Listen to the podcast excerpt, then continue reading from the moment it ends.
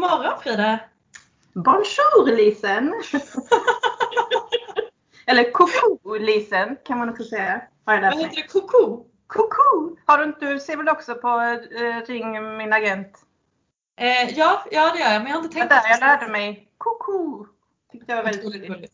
Men eh, den förekommer även här i boken Je m'appelle Agneta av Emma Hamberg.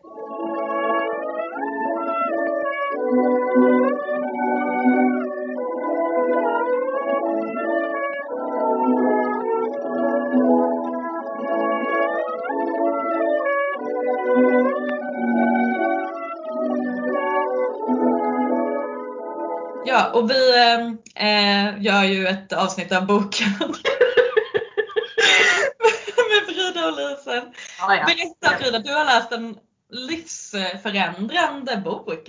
Ja, alltså nu sa, skrev jag detta till Lisen och det innebär inte, kära du, att det är jag som kommer att förändra mitt liv. Men jag tror att denna kan finnas där för de som behöver det. Okej, det, är, ja, det var lite missvisande att säga ja, men Jag skrev faktiskt eh, för många. Skrev jag. Mm. Ja, skitsamma. Eh, du förutsätter att jag läser allting som jag får? Att jag, om jag får en hel mening så läser jag mer än bara halva? Ja, ja du läser, man måste ha en ingress och sånt där som säger det liksom viktigast. När man exakt, exakt, exakt. Så lämnar man det oviktiga till slut. Ja, nej men jag, när jag hade läst ut den så var jag um, så himla glad och lycklig och um, har tänkt jättemycket på den. Uh, är och, inte det lite uh, som vanligt när du läser Emma Hamberg, känner jag? Jo, i alla fall de här två senaste. Ja. Uh, och Ja, nej men jag tänkte jag skulle börja med att hon får beskriva liksom huvudpersonerna i den här boken. Mm. Uh, yes. det handlar alltså om Agneta, 50, uh, tror jag att hon är, och uh, hennes man Magnus, 50 plus. De mm. beskrivs så här precis i början. när jag tänker efter har jag knappt sett Magnus utan våtdräkt eller sådana där slimmade cykelkläder sedan han fyllde 50. Han cyklar till jobbet i tights och hjälm, kommer hem från jobbet i tights och hjälm. På helgerna åker våtdräkten eller den gröna fågelskådardressen fram. Det är som att vara gift med en superhjälte som aldrig tar av sig dräkten. Fast superhjälte kan, känns som fel ord. Jag vet inte riktigt vilken typ av övernaturliga krafter Magnus besitter. Kanske att han blir mätt på kalla havregryn. Jag däremot, jag har faktiskt en superkraft. Jag kan bli osynlig. Eller rättare sagt, jag är osynlig. Trots att jag sitter i ett rum är det knappt någon som märker av mig. Inte ens Magnus ser mig fastän jag löser korsord på andra sidan frukostbordet. Alla människor kan tydligen delas in i olika färggrupper numera. Vi gjorde det testet på jobbet. Man kan vara röd och vilja bestämma mycket, härligt, härligt, härligt gult kreativ, harmoniskt grön eller blått principfast. Jag passar inte in i någon färg. Jag är nämligen genomskinlig. Den typen blir aldrig beskriven i de där populärvetenskapliga böckerna.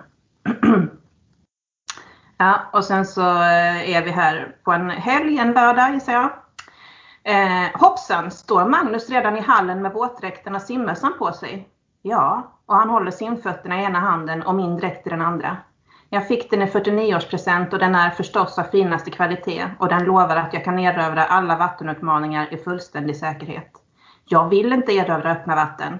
Kanske vill jag erövra en vindstilla vik i augusti, men aldrig ett öppet hav tillsammans med en grupp tävlingsinriktade träningsnarkomaner i oktober du vet den här nackspärren jag började känna av igår, den har blivit värre idag. Så fort jag böjer huvudet åt med en smärtsam grimas försöker jag vända mig mot köksfönstret.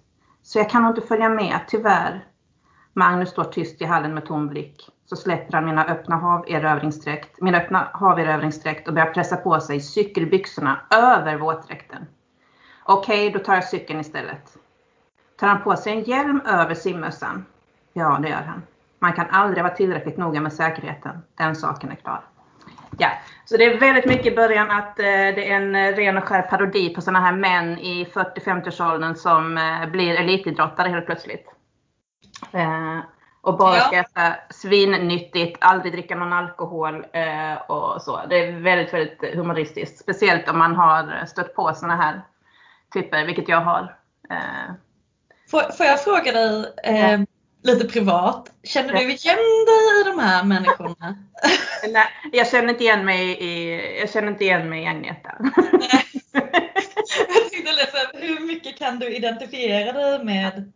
Ja men alltså, nej det gör jag inte. Eh, absolut inte. Men jag kan känna igen mig, eller jag, kunde, jag kan, vi kan komma vidare sen på hur hon förändras. Men, eh, men ja, jag har träffat på sådana här typer eh, själv och jag har hört talas om dem oerhört mycket. Så att, eh, jag tror att det är en liksom väldigt utbredd art. Du, du är nog lite för ung. Jag tänker att det finns till och med så här skällsord för eh, typ så här eh, medelålders män i snabba mm. glasögon. eller någonting. Snabba glasögon. Ja, alltså det finns något så här. Man, man säger väl mappy om typ medelålders kvinnor som gör något speciellt, eller? Ja, precis. Amelia Damo tror jag var något sånt. När de, alltså hon, hon introducerade det. Ja, och så finns det något som motsvarande för liksom, ah, okay. män som är i en sån medelålderskris. Okej. Okay.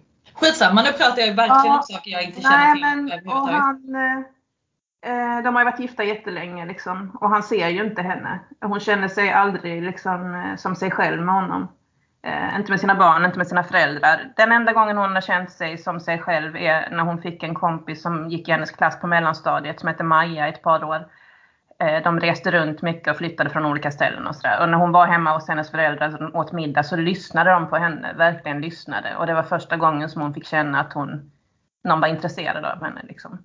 Mm. Eh, och sen flyttar tyvärr Maja till Paris. Eh, men där väcks nog hennes eh, dröm om Frankrike. För den här Magnus tycker också att hon är liksom menlös och osynlig. Han gör ju bara grejer. Han är fågelskådare och han håller på att simma då och eh, cykla. Det är det han gör liksom. Och eh, tycker att hon ska skaffa sig lite egna intressen. Mm. Uh, ja, och då dyker hon sitter och gör, läser korsord som hon brukar göra. Då dyker det upp en annons i tidningen på väldigt konstig svenska där det står att en gammal pojke behöver passning. Uh, mm. I en by då i Provence. Uh, och hon börjar sådär titta på Google Earth och på den här byn och det ser ju supermysigt ut. Och hon bara, fan nu gör jag det. Hon mm. svarar på den här annonsen och får eh, då eh, jobbet. För, vänta, eh, jobb, hon har inget jobb? Eller? Jo, jo, hon jobbar på vad är det, trafikkontoret eller något sånt där. Ja. Okej, okay, men hon tar liksom... Trafikkontoret. Och hon, har, först har hon, blivit, hon har precis fått veta att hennes jobb har rationaliserats bort. Ja. Eh, eh, ja. Eh, men hon har inte blivit av med jobbet liksom. Men hon bestämmer sig för att bara lämna allt. Nu får mm. det fan vara nog liksom. Mm. så hon hon älskar ost, hon älskar vin, hon älskar kaffe så hon får gömma alla sådana saker under sängen och bakom frysen och så fort han är iväg på sina fågelskådargrejer så plockar hon fram ostarna liksom och äter dem i smyg. Och så. Eh, så att det är Frankrike hon ska till. Eh, och hon råkar bli av med sin mobil på vägen så ingen kan nå henne heller. Mm. Eh, men till slut kommer hon till den här lilla byn eh, och eh, visar sig att det är ju inte en gammal pojke utan det är en eh, semidement man. Mm svensk man som heter Einar som behöver passning. Um, han bor i ett gammalt kloster eh, som han och hans pojkvän köpte på 80-talet och gjorde om liksom till ett gayparadis.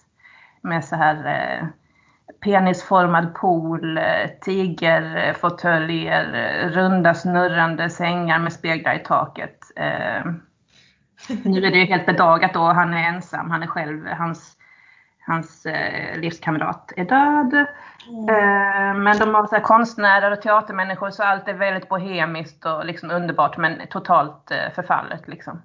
Eh, så där ska hon då hjälpa honom. Eh, och ja, han är dement men han lyssnar på henne.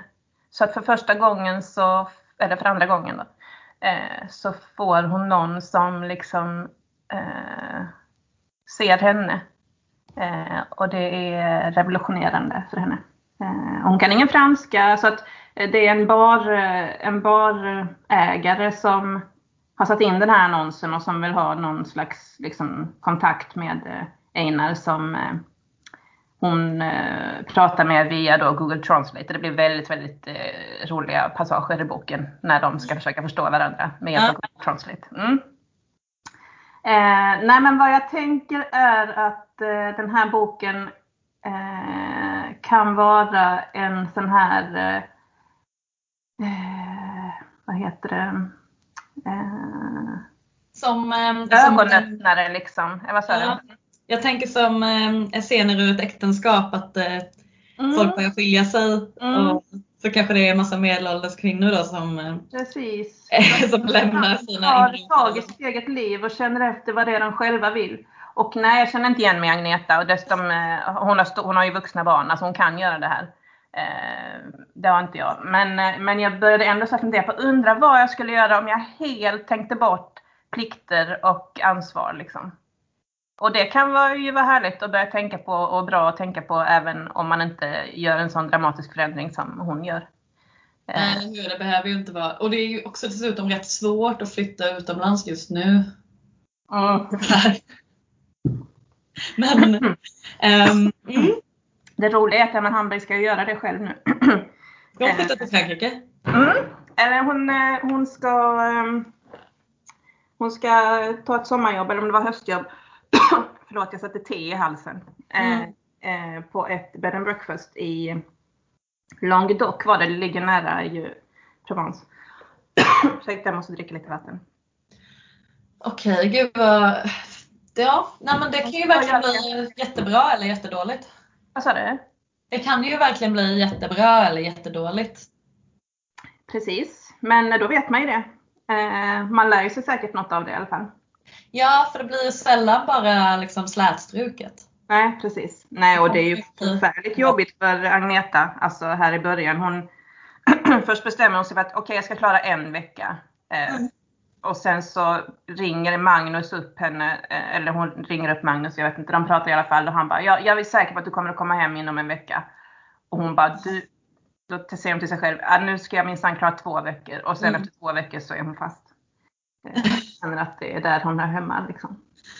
Åh, vad glad jag blir för hennes skull. Mm. Eh, nej men Emma han började lyssna på en del intervjuer med henne. Hon är, verkar ju helt eh, fantastisk som person, en förebild i livsnjuteri. Eh, men hon har pratat mycket om något som hon själv upplevt nu som hon kallar glipan. Som hon också beskriver i den här boken. Eh, även om jag inte tror hon kallar det så. Men när hennes, barn fyllde, hennes yngsta barn fyllde 18 mm. så, så förstod hon att nu har jag klarat det. Nu har jag liksom uppfostrat mina barn. Eh, de klarar sig själva nu. Mm. Mina föräldrar är fortfarande friska eh, jag är ung, eller hyfsat ung och stark och frisk. Eh, mm. Nu kan jag göra vad jag vill för min egen skull. Mm. Och att det var något så otroligt eh, befriande i det.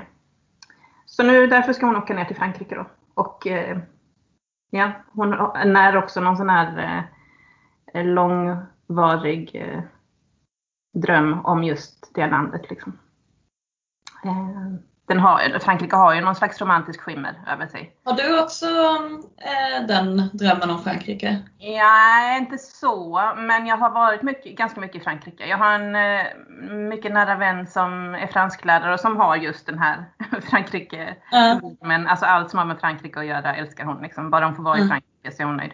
Eh, och vi har brukt, jag har åkt med henne till Frankrike ganska många gånger. Mm. Och älskar det. Verkligen. Eh, så jag längtar väldigt mycket till Frankrike. Vi hade en inställd resa. Förra sommaren hade vi bokat ett hus. Eh, ja, just det. Som blev inställd. Jag minns. Eh, som vi alla minns hoppas jag. Mm. jag har fått pengarna tillbaka nu förresten. Efter många om och men. Oh, ja. ja. nej men du då? Du, har du någon Frankrike-vurm? Nej, um, nej jag är nog mer um, anglofil. Mm. Men sen så har vi också pratat om eh, att eh, när vi blir eh, pensionärer, eller jag vet inte, kanske inte måste vara pensionärer.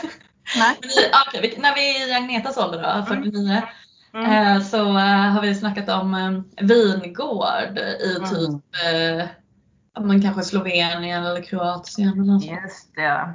Mm. Ja, lite. Det mer, öst, mer österut där. Ja. Mm. Men, men jag vet inte riktigt. Frankrike är fantastiskt. Ja, alltså det är ju inte bara fantastiskt. Det, när jag läste den här boken som vi pratade om förra gången, Samtycket, så blev jag ju eh, snarare fed up på Frankrike. Nej. Nej, men jag vill ju inte ha det äkta Frankrike. Jag vill ju ha drömmen om Frankrike. Ja, exakt. Uh, Ja, mycket Frankrike nu för mig, mm. känner jag. Mm. Men eh, ja, jag rekommenderar den här Å det varmaste. Alltså, det är ju som sagt en, en feelgood eh, ut i fingerspetsarna. Mm. men, men jag tror att den kan vara mer än så som sagt. Jag tror att den kan vara livsomvälvande om man är, om man är i den, om man behöver den. Om man behöver ha en livsomvälvande bok så tror jag att det är så den kan fungera. Ehm, jag tänker på um, en eh, bok eh, av Lena Ackebo. Mm -hmm. Ja, ja, Världens vackraste man. Ja, precis ja. så heter den. Ja. Jag ja. tänker, det, skulle den här vara, passa de som tyckte om den? Eller? Ja, absolut. Det är också lite, det är också så lite humoristiskt. Men också semester och värme. Och... Jo, men och de har lite, den känns lite svartare. Den är svartare, ja. Den var ganska svart ja. Mm. Det var den. Den här är väldigt lite svart. Det finns lite svarta men hon skriver ändå med sånt himla gott humör. Okej, vad bra att veta. Mm. Tycker jag. Ja, uh, ja. Nej men, men absolut, du har vissa uh, poänger där. Mm. Man skulle kunna säga det. Tycker jag. Mm. Mm. men jag har också hört att du har blivit berörd av någonting här på sistone. Ja, ja. Jag vet inte vad. Nej. Jag eh, sa i förra avsnittet att jag skulle eh, inte läsa så sorgliga böcker. Precis. Jag skulle inte läsa så, så, det skulle inte vara så mycket svarta. Nej. Vet du vad jag valde då? Nej, jag kan inte tänka någon. Nej. Nej. Eh, då valde jag boken Försvinnande värld av Julia Phillips.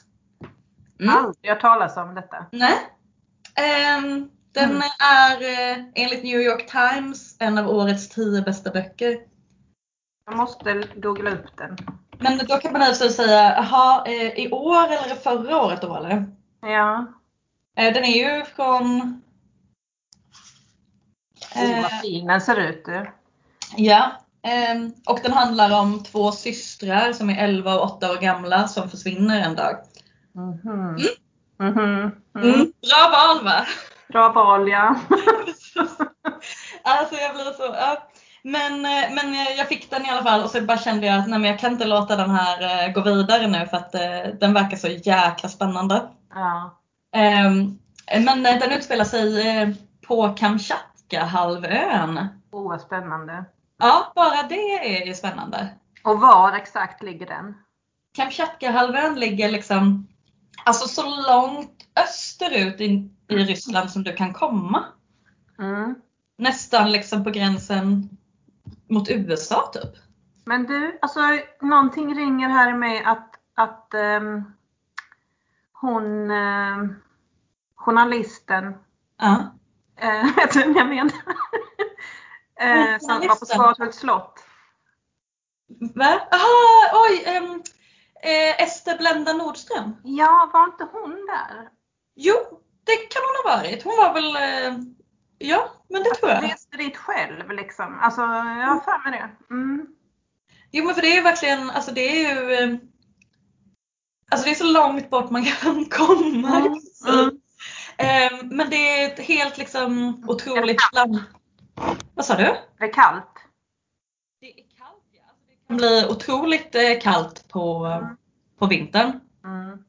Eh, de pratar om det lite grann att ehm, eh, det har varit eh, vad heter det, bränslekris ett år. där delar av Kamtjatka-halvön inte hade el under ett helt år. Okay. Och folk i princip frös ihjäl för att det var så 20 minus. Um, och, och sen så är det, eh, jag skriver hon, alltså någonting om att det är det land, eller den platsen som har flest aktiva vulkaner. Aha. Och så. så det är ganska speciellt. Ehm, eh, eh, det är en väldigt speciell eh, miljö. Ja, verkligen. Vad intressant. Det får mig också tänka på, vi läste ju den här, eh, då ska man komma ihåg vad saker heter. Mm. Ja, jag vet. Diski, Jenny Diski. Eh, ja. När de beskrev just kyla och sånt där. Alltså just det här karga, isiga klimatet. Det är något väldigt lockande med det. Att läsa om det. Men och visst pratar Jenny Diski då i den eh, boken om att så här, eh, det är en, en sak att gå ut i kyla eh, i tio minuter och ha på sig liksom, kläder som är anpassade Mm. för det och en Mm. annan sak att leva i det. Ja. Ehm, för de här människorna lever ju i det. Men, eh, men den, när den börjar så börjar den i eh, eh, den så här, huvudorten, liksom, alltså staden som ändå är rätt stor. Eh, jag tror det heter Petropavlovsk. Okej. Ehm, och, då, och första kapitlet så får vi följa de här flickorna som försvinner. Mm. Och då är det augusti. Mm. Och eh, de är 11 och 8 år gamla och deras mamma jobbar. Mm. Och då finns det ingen barnomsorg. Nej. Så de här tjejerna, eh, de tar hand om sig själva. Mm. De åker runt i stan och de är ute på stranden och så när de är på stranden så är de inte riktigt, eh, alltså de är inte bland andra människor. Okej. Så kommer en man eh, och han hävdar att han har gjort sig illa och behöver hjälp att ta sig till sin bil och de hjälper honom till bilen och när de är framme så frågar han om de vill ha skjuts hem. Mm. Mm. Och så kör han inte hem dem. Nej. Eh, och sen eh, så är varje kapitel en ny månad. Mm. Eh, så, och så får man följa andra människor som lever eh, på samma plats. Man får inte följa flickorna med där. Nej, så jag har ingen aning om vad som har hänt med flickorna än. För jag är bara i december, jag är halvvägs in i boken. Ah, Okej. Så att jag antar att det kommer dröja ett helt år då innan man får reda på vad som har hänt med flickorna. Men när man läser om de andra människorna, är det liksom relaterat till flickorna? Ger det ledtrådar på något sätt? Eller? Nej, inte än så länge. Alltså, det har bara så påverkat deras liv på det sättet att de hör om flickorna på nyheterna. Okej. Som till exempel så är det en eh, månaden efter augusti då, när det blir, eh, det blir september. Mm. Eh, då är det en flicka som är, hon är lite äldre än de här flickorna som har försvunnit. Men hennes mamma jobbar också.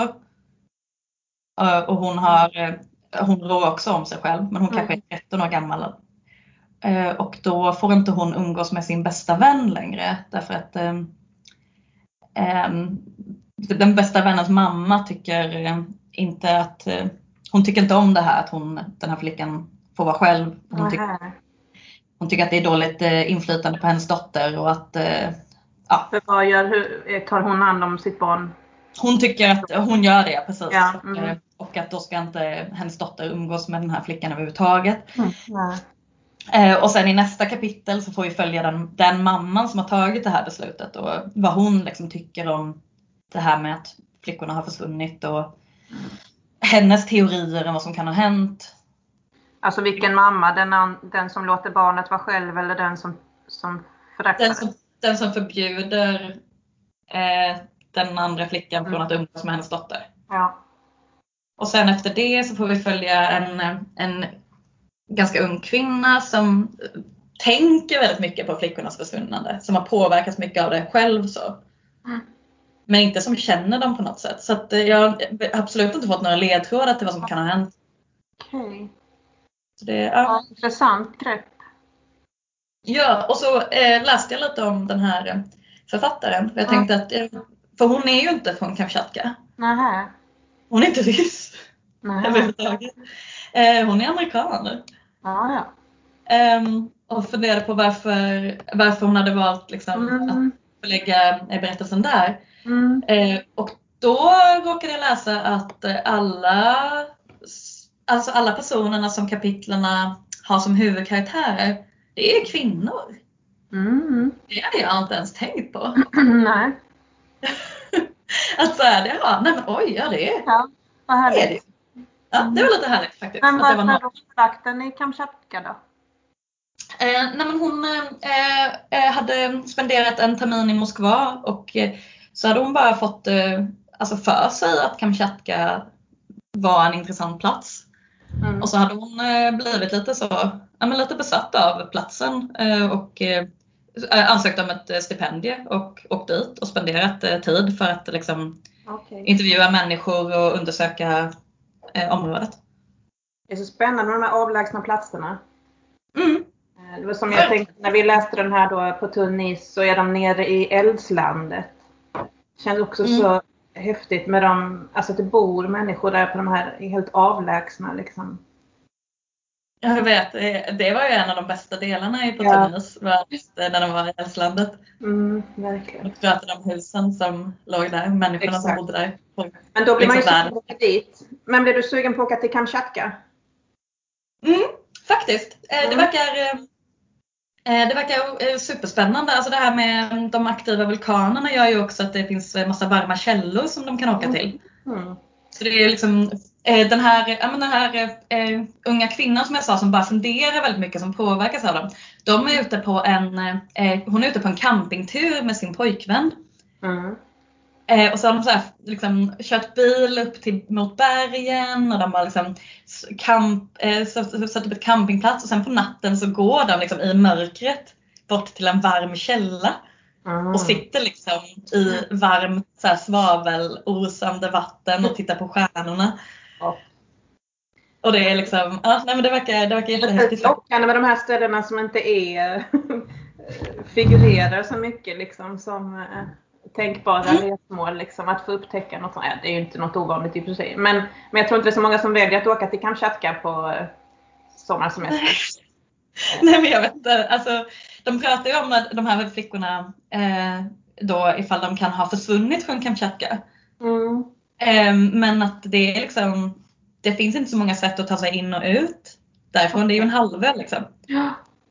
Ehm, så att, ehm, jag tror att det kan vara ganska alltså knepigt som eh, turist också att ta sig dit. Det finns, ja. alltså, det finns flygplatser såklart men eh, ja, de har ju dem under bevakning för att de inte ska kunna smuggla ut flickorna.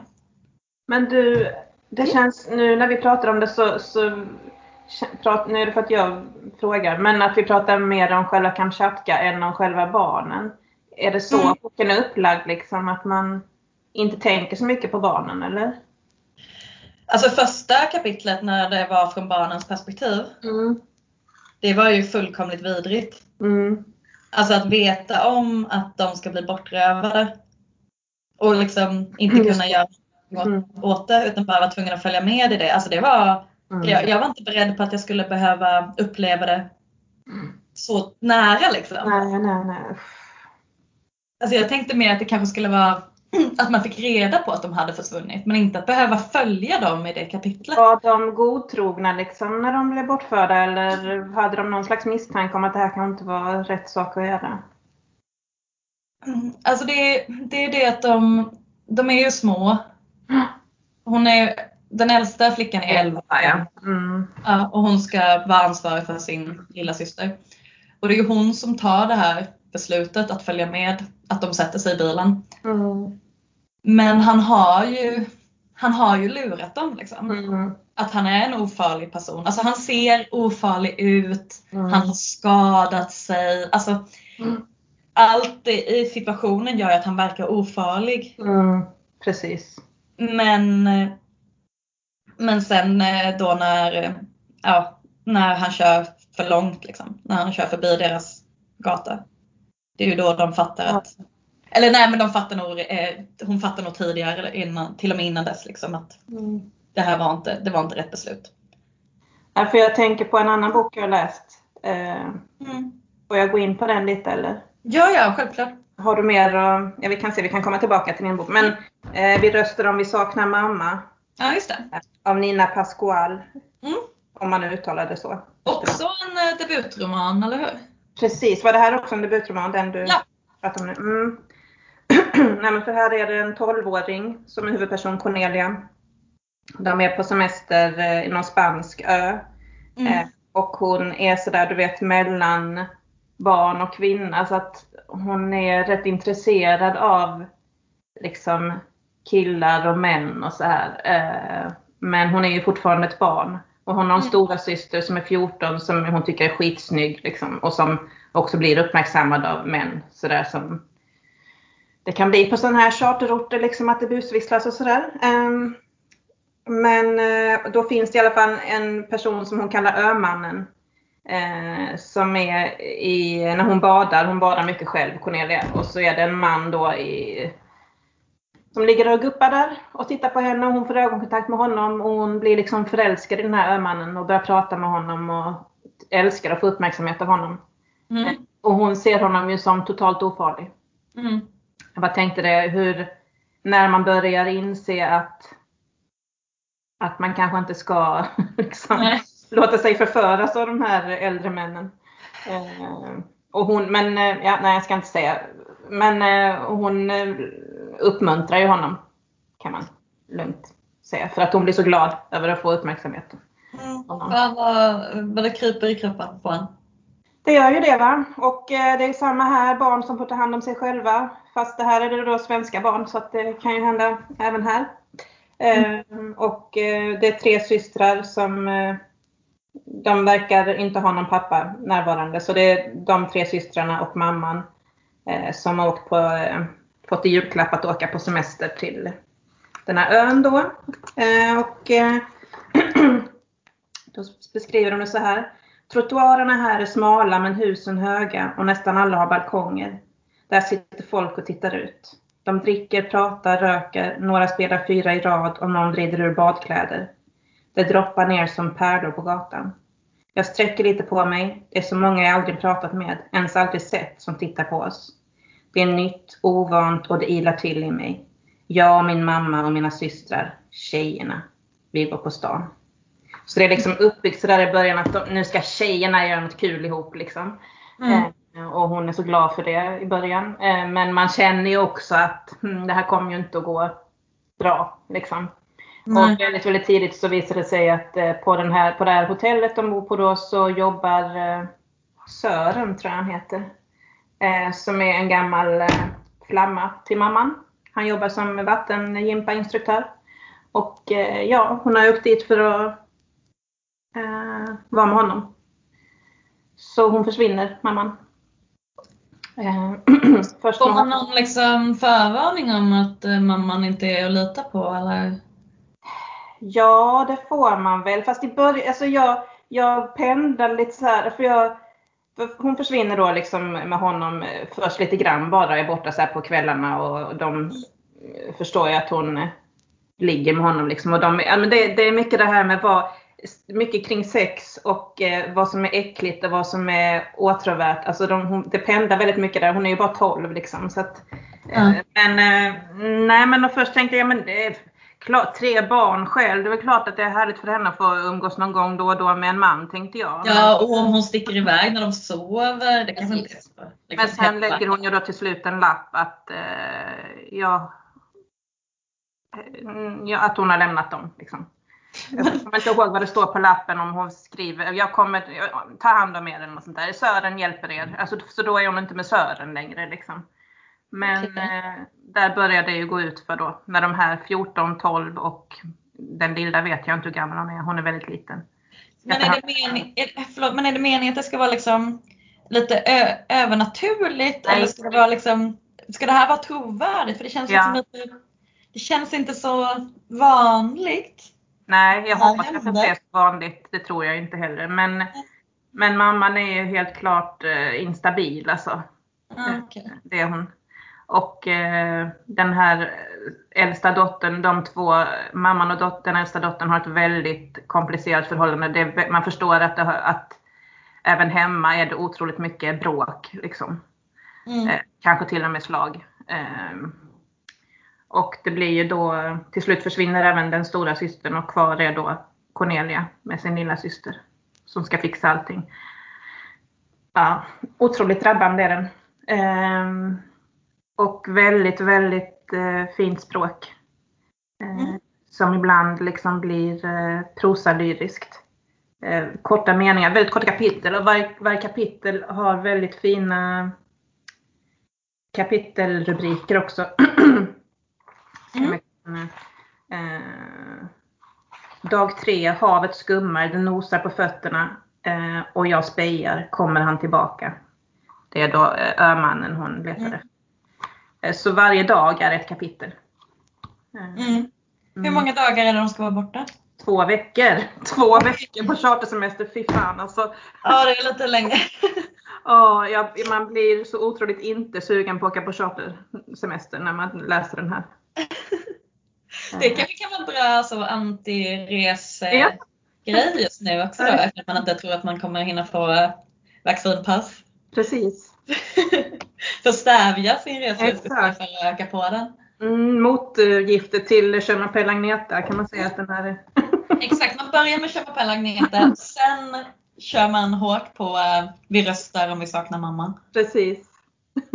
Får jag äh, tipsa om en till hemma? Naturligtvis. Hemmabok då? jag börjar mig. Det? är två böcker faktiskt. Ja. ja. Um, nu uh, känner jag att jag börjar bli så uh, barnbokspoddaren uh, istället för att podda ja. vuxenböcker. Ja. Mm. Men det är Godnatt Roy och Godmorgon Roy. Jag ska bara säga att du är sådär perfekt mångfacetterad. Mm. Ja. Jag läser dels om försvunna flickor i Kamchatka och ja. om Roys morgonrutin och hans nattrutin. Ja. Det är Ellen Karlsson och Lisen Adbåge som har gjort de här två böckerna. Ja. Och alltså, gud, alltså en av de, men jag skulle ändå säga en av de bästa sakerna med att uh, ha ett barn. Mm är att jag får läsa så himla mycket bra böcker. Ja, och det är en av de sämsta sakerna med att barnet växer, det är att man inte läser lika mycket bilderböcker längre. Mm. Mm. Jag förstår det, för att det är så himla himla roligt alltså.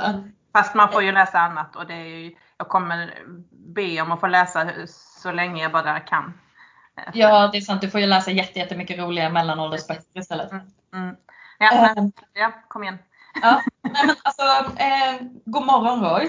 Mm. Mm. Eh, vaknar klockan 06.00. Mm. Eh, och det är så här, eh, det är så himla fina bilder då som Lisen Adbåge har målat. Mm. De, eh, eh, det är Roy och hans pappa som båda böckerna handlar om. Mm. Ehm, och eh, ja, men när Roy ska äta frukost eh, han så här häller på extra mycket yoghurt och mera flingor och så mm. blir han direkt proppmätt. och så sitter han på pottan och det kommer ingenting. Alltså det, är, mm. det är så himla fint och han är så söt. Och de, eh, pappan är också jättefint eh, ritad, massa stora uttrycksfulla ögon. Och deras lägenhet är, alltså jag känner att den är exakt som våran. Ah. jag känner igen mig så himla mycket i hur de lever. Mm. Uh, att det är liksom leksaker lite överallt och så här, saker man inte har hunnit städa upp, saker som Roy har kastat på olika platser. Jag tycker ofta hennes bilder är så, att det är liksom så mycket detaljer, liksom vardagsdetaljer. Det är verkligen vardagsdetaljer. Ganska mycket interiörer faktiskt också tänker jag på när jag mm. tänker på hennes bilder. Jag kan blanda ihop det med Emma Adbåges bilder också. Men, eh, ja, jag vet. det är mycket att upptäcka. Det är verkligen mycket att upptäcka och det är så himla fint och det är liksom Eh, jag kände verkligen att en godmorgonbok var, det var ett genidrag alltså. Eh, så vi kan läsa Godmorgon på morgonen och sen så läser vi Godnattdrag på kvällen. Men du, då mm. undrar jag ju, vad tycker barnet? Hon tycker att de är helt okej. Nej men jag tänker att om hon, eh, om hon står ut med att jag läser en hel bok. Ja, det är ett bra betyg. Mm. Då är den godkänd. Absolut. Det är liksom, alltså det är starka färger i den. Eh, kanske att eh, det är liksom detaljer som gör att hon missar, missar mycket. Liksom. Mm. Men, men själva alltså ögonen på dem och så är så himla bra. Och texten är eh, Texten flyter på så himla himla fint. Eh, jag kan bara läsa början av eh, mm. eh, Godmorgon. Så är det dags att vakna. Hopp på pappa. Upp gardinen, in med sol. Sitta soffan, under filten. Äta frukost, titta film. Mm. Det, är liksom, det flyter på så himla fint och så, så, eh, så att hon kan liksom inte riktigt eh, tappa intresset mm. helt som hon ju gör om vi läser någonting längre. Nej, precis. Jag kommer att tänka på en bok som eh, mitt barn älskade. Mm som heter En bok av R.V. Thylé. Vet du vilken det är? Nej. Den har aning. Eh, tre prickar på fram. Den är helt vit och sen har den en blå, en gul och en röd prick eh, på framsidan. Och sen är det att man ska på varje sida göra någonting med de här prickarna. Mm. Eh, och när man gör det då trycker på den, tryck på den röda pricken tre gånger. Och sen Mm. så när man vänder på bladet då har det hänt något med de här tre prickarna. Alltså att den är, den är interaktiv. Eh, Det, det är ju eh, toppen med interaktiva böcker. Ja, den, eh, kan jag, den, den köpte vi så vi har, hade den och den läste vi hur mycket som helst. Den är faktiskt väldigt eh, rolig. Eh, mm. Ja, härligt. Jag får kolla upp den. den eh, interaktiva böcker gillar vi ju. Mm. Kan hända att hon är lite för liten men eh, men man Ja, kan men göra vi det någonting att tillsammans. växa Liksom, trycka tre gånger, då får du trycka med hennes finger tre gånger. Ja. När vi läser Knacka på eh, Mm. av Anna-Klara Tidberg. Mm. Tidholm. Eh, va? Tidholm. Tidholm, förlåt. Ehm, då knackar ju jag på. Mm. Mm. Men hon tycker ju ändå att det är jätte, jättespännande. Mm. Att det liksom helt plötsligt knackas. Liksom. Exakt. Ja, nej men det tror jag. Testa den. Ja. Ja, Vad säger du Frida? Ja, nej, men jag säger att eh, vi börjar rulla i mål här